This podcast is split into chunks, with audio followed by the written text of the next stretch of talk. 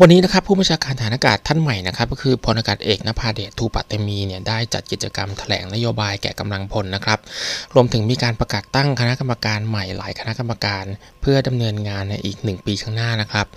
แล้วก็ในโอกาสนี้เนี่ยผู้บัญชาการฐานอากาศได้จัดการแถลงข่าวต่อสื่อมวลชน ซึ่งผู้บัญชาการฐานอากาศได้กล่าวถึงความเป็นไปได้ในการจัดหาเครื่องบินขับไล่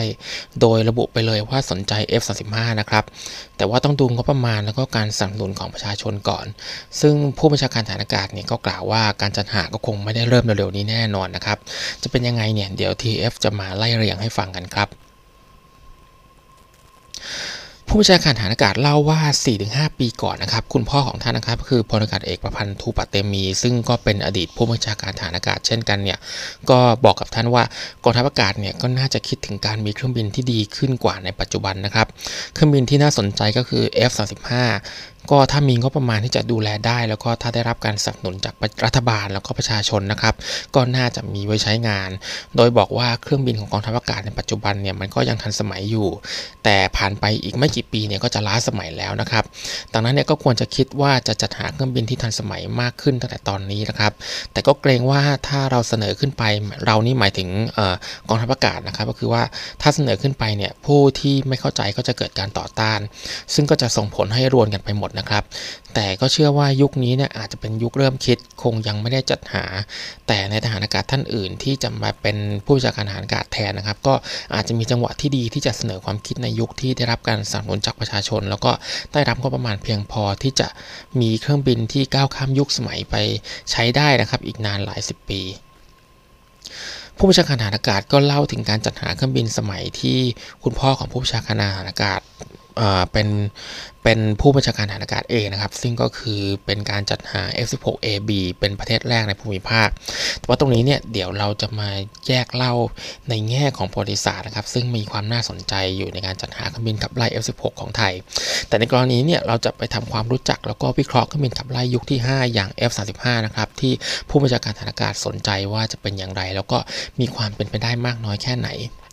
ซึ่งตรงนี้นะครับ F35 เนี่ย TF เคยเล่าแล้วก็วิเคราะห์เกี่ยวกับโอกาสของ F35 ในกองทัพอากาศไทยมาแล้วนะครับ ในคลิปที่มุมขวานี้นะครับ ซึ่งท่านที่สนใจจะกลับไปฟัง ก็สามารถย้อนกลับไปฟังได้ที่มุมขวานี้นะครับผม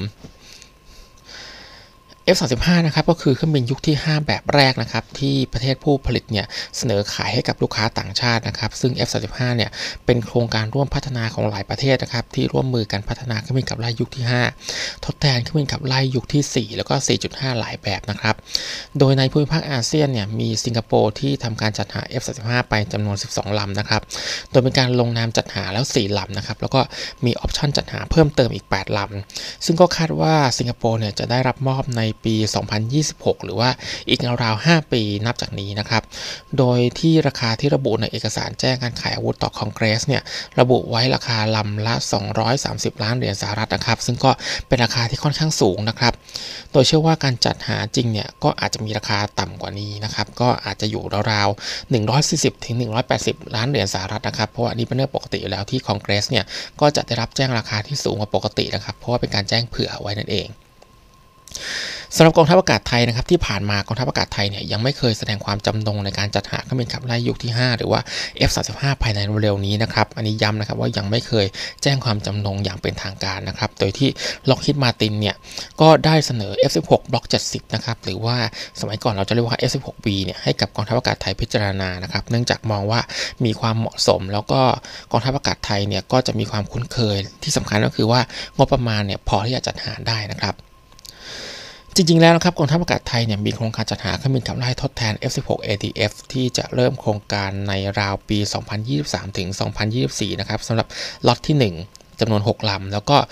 2025 ถึง 2026 สำหรับล็อตที่ 2 นะครับจำนวนอีก 6 ลำ นะครับ เพื่อจะรับมอบในราวปี 2028 ถึง 2032 นะครับ แต่ว่าจากภาวะเศรษฐกิจ ที่เกิดวิกฤตจากโควิดเนี่ยก็ทำให้ TF เนี่ยคาดการณ์งบประมาณทางทหารว่า จะไม่กลับมาสู่จุดเดิมอย่างน้อยจนถึงปี 2570 นะครับอย่างแน่นอน ซึ่งอันนี้ก็จะปิดโอกาสในการจัดหาเครื่องบินขับไล่เข้ามาทดแทน F6 ADF ภายใน 2-3 ปีนี้อย่างแน่นอนนะครับดังนั้นเนี่ยคาดหวังไว้ได้เลยครับว่าจะไม่มีการจัดหาเครื่องบินขับไล่มาทดแทนนะครับ ถ้ามาดูที่ F35 นะครับ ปัญหาของ F35 กับกองทัพอากาศไทยเนี่ยไม่ใช่การที่สหรัฐไม่ขายนะครับ อันนี้ย้ำอีกครั้งนะครับ เพราะว่า F35 เนี่ยถูกออกแบบมาให้เป็นเครื่องบินสำหรับการส่งออก แล้วก็ขายให้ชาติพันธมิตรอยู่แล้ว ดังนั้นเนี่ยใครที่บอกว่าสหรัฐอเมริกาไม่ขายให้ไทยเนี่ยถือว่าวิเคราะห์ผิดพลาดมากนะครับ แล้วก็ไม่ตรงกับข้อเท็จจริงมากนะครับ การที่ล็อกฮิดมาตินเสนอแต่ F16 บล็อก 70 ให้กับกองทัพอากาศไทยนั้นเนี่ยเป็นเหตุผลด้านการตลาดมากกว่าเหตุผลด้านการเมือง หรือว่าเหตุผลด้านนโยบายนะครับ เพราะว่าล็อกฮิดมาตินเนี่ยรู้อยู่แล้วว่า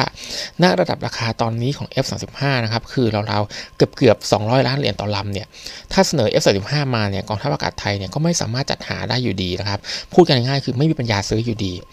ซึ่งอันนี้ก็ไม่ใช่การไม่ขายให้นะครับ แต่ว่าเป็นการรู้จักลูกค้าแล้วก็ประเมินภาวะตลาด แล้วก็ประเมินว่าลูกค้าเนี่ยจะสามารถซื้อเครื่องบินอะไรได้นะครับ แล้วก็เสนอเครื่องบินที่ลูกค้าเนี่ยมีความเป็นไปได้จะซื้อให้ได้มากที่สุดนะครับ ซึ่งอันนี้ก็เป็นเทคนิคทางการตลาดทั่วๆไปเลยนะครับ เหมือนว่าเรามีเงินเดือนอยู่แค่2องสามหมื่นเนี่ย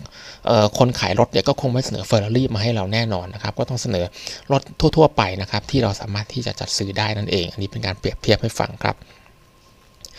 แม้ว่าคำสั่งซื้อของกองทัพอากาศสหรัฐนั้นเนี่ยเมื่อพิจารณา ราคาต่อลำนะครับก็จะเริ่มลดลงมาต่ำกว่า 100 ล้านเหรียญสหรัฐต่อลำแล้วนะครับสำหรับ F35 แต่ราคาที่ขายกับต่างประเทศนั้นเนี่ยก็ยังสูงกว่า 100 ล้านเหรียญสหรัฐอยู่นะครับโดยที่เมื่อพิจารณาจากคำสั่งซื้อที่มีการลงนามแล้วนะครับของประเทศลูกค้านอกกลุ่ม การพัฒนาเนี่ยก็พบว่าจะมีราคาราวๆ143 ล้านเหรียญสหรัฐนะครับในเคสของโปแลนด์จนถึง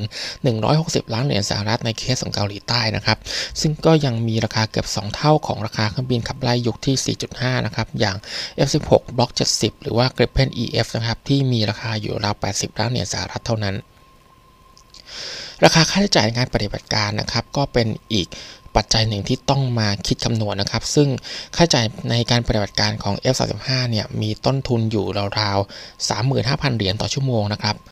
หรือว่าราวๆ1ล้านบาทต่อชั่วโมงนั่นเอง ซึ่งราคานี้เนี่ยแพงกว่า F16 บล็อก70 ที่มีราคาต่อชั่วโมงเนี่ยราวๆ10,000 เหรียญสหรัฐนะครับหรือว่าราวๆ3 0 0 0 0 บาท หรือว่ากริปเพนที่มีราคาค่าใช้จ่ายในการปฏิบัติการต่อชั่วโมงที่ราวๆ7,500 เหรียญนะครับหรือว่าราวๆ200,000กว่าบาทนั่นเอง นั่นหมายถึงว่าสำหรับเครื่องบินขับไล่ยุคที่ 5 อย่าง F35 จำนวน 12ลำเนี่ยที่มีชั่วโมงบินต่อลำนะครับราวๆ120 ชั่วโมงนั้นเนี่ยอันนี้คิดตามมาตรฐานของกองทัพอากาศไทยนะครับกองทัพอากาศเนี่ยก็จะต้องเสียค่าใช้จ่ายในการปฏิบัติภารกิจนะครับราวๆ 1.5 พันล้านบาทต่อปีเลยทีเดียวนะครับ ซึ่งจำนวน 1.5 พันล้านบาทนั้นเนี่ยแทบจะเป็นราคาค่าใช้จ่ายในการปฏิบัติภารกิจของเครื่องบินขับไล่ทั้ง 5 ฝูงของกองทัพอากาศไทยเลยด้วยซ้ำนะครับ ดังนั้นเนี่ยราคาค่าใช้จ่ายในการปฏิบัติภารกิจเนี่ยค่อนข้างแพงมากทีเดียว ดังนั้นโอกาสในการที่กองทัพอากาศไทยจะจัดหา F35 มาใช้งานได้นะครับ คือว่าต้องรอให้การผลิต F35 ให้มีจำนวนมากพอที่ราคาต่อตัวจะลดลงมาได้นะครับ ซึ่ง